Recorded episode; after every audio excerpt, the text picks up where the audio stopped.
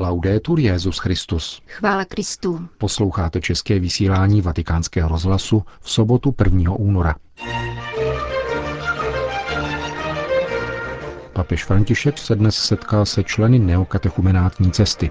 Rakouští biskupové ukončili kanonickou návštěvu Adlímina. Tuto neděli se budou v několika evropských městech konat prorodinné manifestace. To jsou hlavní témata našeho dnešního pořadu, kterým provázejí Milan Glázer a Jana Gruberová.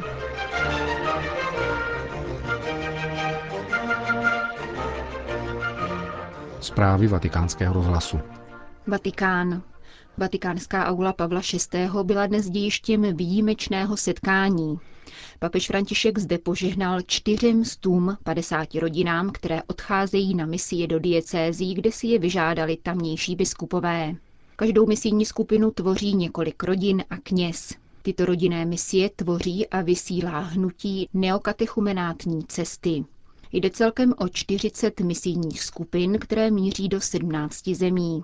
Kromě nich bylo na dnešní audienci přítomno také 56 misijních skupin, které působí již 10 let v různých zemích Evropy a více než 200 kněží a seminaristů z celkem 70 seminářů, které má neokatechumenátní cesta po celém světě. Audience se účastnilo 11 kardinálů a 50 biskupů a celkem bylo přítomno 8 tisíc lidí, z nichž téměř jednu tisícovku tvořili děti. Těm věnoval papež František pozornost hned v úvodu svojí promluvy, ve které poděkoval přítomným za radost víry a vřelost křesťanského svědectví. Dodal pak, že církev je jim vděčná za jejich velkodušnost. A právě jménem církve, pokračoval svatý otec, jménem naší svaté matky církve hierarchické, jak rád říkával svatý Ignác z Loyoli, bych vám rád předložil několik jednoduchých doporučení. La prima První spočívá v tom, abyste měli maximální péči o vytváření a uchovávání společenství uvnitř místních církví, kam se vydáváte působit. Neokatechumenátní cesta má vlastní charisma, vlastní dynamiku, dar, který má, jako všechny dary ducha, hlubokou církevní dimenzi. To znamená vnímat život církví, do nichž vás vaši představení poslali, docenit jejich bohatství, je-li třeba trpět jejich slabostmi a jít společně jako jediné státce pod vedením pastýřů místních církví. Církevní společenství je podstatné a někdy, což se stává, je lépe ustoupit od dodržování podrobností, které by jinak vaše zvyklosti vyžadovaly, pokud to zaručí jednotu mezi bratřími, tvořícími jediné církevní společenství, jehož součástí se máte neustále cítit. Další ukazatel, pokračoval papež, spočívá v tom, že je dobré všude, kam jdete, myslet na to, že Duch Svatý vás vždycky předchází. Toto je důležité, zdůraznil papež František. I na nejvzdálenějších místech v různých kulturních prostředích Bůh všude rozsévá sémě slova. Odtud plyne nezbytnost přikládat zvláštní pozornost kulturnímu kontextu, do něhož vy rodiny přicházíte. Často jde o prostředí velmi odlišné od toho, z něhož pocházíte. Mnozí z vás se budou namáhavě učit někdy obtížný jazyk a to je významné.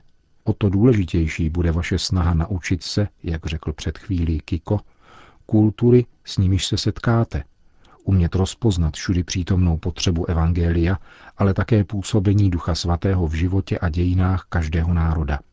A nakonec vás vybízím, abyste pečovali s láskou jedni o druhé, zejména o ty nejslabší. Neokatechumenátní cesta jako postupné objevování vlastního křtu je namáhavou cestou, na níž mohou bratra či sestru potkat nečekané těžkosti – Trpělivost a milosedenství ze strany společenství je v těchto případech znamením zralosti víry. Svoboda každého nesmí být vynucována a je třeba respektovat také eventuální volbu toho, kdo se rozhodne hledat mimo neokatechumenátní cestu jiné formy křesťanského života, které mu pomohou růst v odpovědi na pánovo povolání. V závěru papež všechny povzbudil, aby nesli evangelium i do těch nejvíce odkřesťanštěných prostředí s láskou boží. Řekněte těm, které potkáte na svých misijních cestách, že Bůh má rád člověka takového, jaký je, i s jeho omezeními, s jeho omily a také s jeho hříchy. Vždyť proto poslal svého syna, aby na sebe vzal naše hříchy. Buďte posly a svědky nekonečné dobroty a nevyčerpatelného Otcova milosedenství. Řekl papež František na setkání s rodinami a členy hnutí neokatechumenátní cesty, kteří se vydávají na misie do 17 zemí a přišli si dnes pro požehnání Petrova nástupce.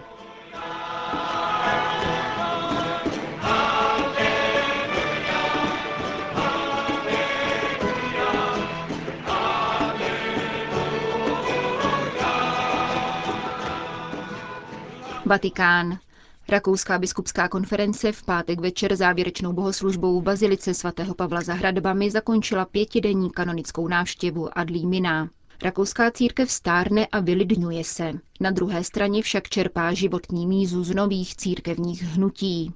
Vyplynulo z audience se svatým otcem a z rozhovorů na vatikánských úřadech. Biskup Klaus Küng pro vatikánský rozhlas vysvětluje, že odrazovým můstkem pro obnovu církve je pastorace rodiny. Právě v této souvislosti rakouští biskupové předali generálnímu sekretariátu biskupského synodu výsledky dotazníkového šetření, které se stane jedním z podkladů říjnové synody o rodině. Jak je známo z vůle papeže Františka, jsme provedli dotazníkový výzkum, což v různých diecézích probíhalo různě.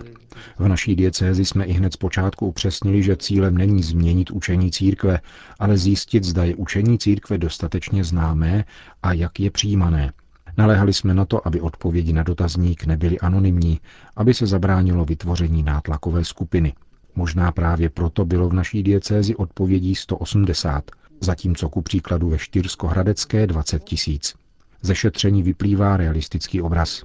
Lidé učení církve dobře neznají a tudíž je nežijí. Jako referent pro rodinu při biskupské konferenci jsem dostal více než 400 odpovědí od církevních hnutí a komunit, které jsou velmi zajímavé. Je z nich patrné, že je možné žít tak, jak to církev učí. Tyto rodiny jsou v menšině, avšak jsou velice aktivní. Téma rodiny je nicméně zásadní.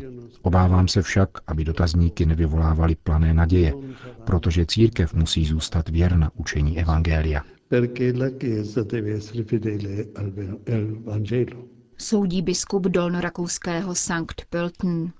Problémy rodiny jsou v Rakousku stejné jako jinde v Evropě. Minimum sňatků občanských i náboženských, volné soužití, nízká porodnost, rozvody. 95% dvojic, které se účastní kurzů manželské přípravy, spolu žijí rok, dva i deset a mají děti. V této situaci je velmi těžké předkládat učení víry. Dále je třeba podotknout, že před 40 lety v Rakousku vznikla velká opozice vůči encyklice Humáné víte, kterou se nepodařilo překonat. Ve farnostech se o těchto tématech vůbec nemluví, což je velký problém – na druhé straně tu máme nemalý počet mladých rodin, které se snaží žít křesťansky a mají hodně dětí, možná ne deset, ale pět nebo šest. Velkou bolestí jsou rozvody. Pro rozvedené manžely a jejich děti existuje mnoho pomocných iniciativ, ale řada lidí nechápe církevní disciplínu v této otázce. Mladí lidé ovšem touží po tradiční rodině, byť nemám rád tento termín, tedy po vztahu jednoho muže a jedné ženy na celý život uomo con una donna per tutta la vita. Stav dnešní rodiny nicméně souvisí se společenským vývojem. V dnešní pluralistické společnosti je mnohem těžší křesťanskou rodinu vůbec založit a pak vytrvat, míní biskup Küng. Považuje proto za vnuknutí Ducha Svatého, že papež František klade rodinu do středu pastoračního zájmu. Myslím, že to musí nastat důležitá změna v celé pastoraci. Bez fungující rodiny to prostě nejde. Či je to velmi obtížné. Pán může vždy povolat člověka, který zažil těžké dětství, ale na takové osobě se tyto prožitky projevují i po 60 nebo 70 letech. Vidím to častokrát u kněží a sester, kteří sice našli svou cestu, ale ještě po dlouhé době jsou na nich patrné těžkosti rodinného zázemí. Je to vidět na jejich chování. Mnoho dětí a dospívajících lidí trpí rozkoly v rodině. Dalším úkolem pastorace, jak častokrát říká papež František, je léčit tyto rány, naslouchat lidem, přinášet lásku, která je boží láskou. Uzavírá biskup Klaus Küng na závěr kanonické návštěvy Adlímina. Papež František se s rakouskými biskupy setkal ve čtvrtek a svou promluvu jim rozdal v písemné podobě. V textu, který svatý stolec zveřejnil v pátek, papež připomíná složité období, kterým rakouská církev v posledních letech prochází a které se vyznačuje zejména úbytkem katolíků v rámci obyvatelstva. Na druhou stranu rostou příspěvky na charitu a solidární iniciativy. Petrův nástupce biskupům připomněl, že nemají pouze obhospodařovat dosažené pozice, níbrž neustále pracovat na božím poli, aby i do budoucna přinášelo plody. Církev není provozování společnosti, ale vycházení, misie, nesení radosti a světla Evangelia všem lidem. Boží synovství, které jsme dostali darem, je totiž zároveň dvojím úkolem. Boží synové se neskrývají, ale nesou radost ze svého synovství světu, což znamená, že také usilují o svatost života. Svatá církev však stále potřebuje očišťování, poukázal papež a vyzval k obnově ve svátosti smíření. Ať vás jako pastýře nikdy neunavuje zvát lidi k setkání s Kristem ve svátosti smíření a pokání. Poslední oddíl své promluvy papež věnuje vnitřnímu rozhovoru s Bohem, který je předpokladem vnějšího svědectví. Celé naše bytí musí mluvit o Bohu, dokonce i v běžném životě. Právě v době, kdy se stáváme malým stárcem, jsme povoláni, abychom jako pánovi učedníci utvářeli společenství, které bude solí země a světlem světa, uzavírá svatý otec. Dnes papež František přijal první skupinu polských biskupů, kteří se u svatého stolce zdrží až do 8. února. Lyon, Brusel, Bukurešť, Madrid, Varšava, Řím a Paříž. V těchto evropských městech organizuje v neděli asociace Manif Purtus manifestace na obranu rodiny. Cílem je zabránit Evropskému parlamentu, aby schválil zprávu rakouské europoslankyně Ulrike Lunacekové, která navrhuje stejné zacházení založené na sexuální orientaci a genderové identitě. Jsme v antropologickém stavu nouze. Manželství mezi mužem a ženou je občanská hodnota, nehledě na kulturu nebo náboženské vyznání. Vysvětluje pro naše mikrofony Jean-Pierre Delomé Miard, tiskový mluvčí francouzské manif a homosexuál. Obhajoba rodiny před útoky není pouze francouzská záležitost. Je to všeobecná otázka na evropské a světové úrovni. Mám přátele, homosexuály, kteří ve Spojených státech bojují za obranu rodiny a proti adopcím dětí gejovskými páry. A jak jsme viděli ve státě Utah nebo nedávno v Austrálii, mohou uspět. Zákony lze změnit. Když byl ve Francii předložen návrh zákona pro homosňatky, většina homosexuálů tím byla překvapena. Většina z nich něco takového vůbec nechtěla. Ve Francii už léta existuje deklarované partnerství, které využila jen 4% homosexuálů. Tedy homosexuálové nikdy nežádali manželství a tím méně děti. Les homosexuels n'ont jamais demandé ni le mariage et encore moins d'avoir des enfants. Právě děti jsou totiž první obětí genderové ideologie, upozorňuje člen asociace francouzských homosexuálů Homovox. Touha po dítěti, kterou homosexuál cítí, nemůže ospravedlnit žádné řešení, které by zahladilo tento nedostatek. Každé dítě má právo na jednoho otce a jednu matku. Ještě horší je asistovaná reprodukce a náhradní mateřství, které vyvolává ekonomickou diskriminaci. Nelze považovat ženu za zboží. Ve Francii se dnes dítě dá koupit za 80 až 100 tisíc euro.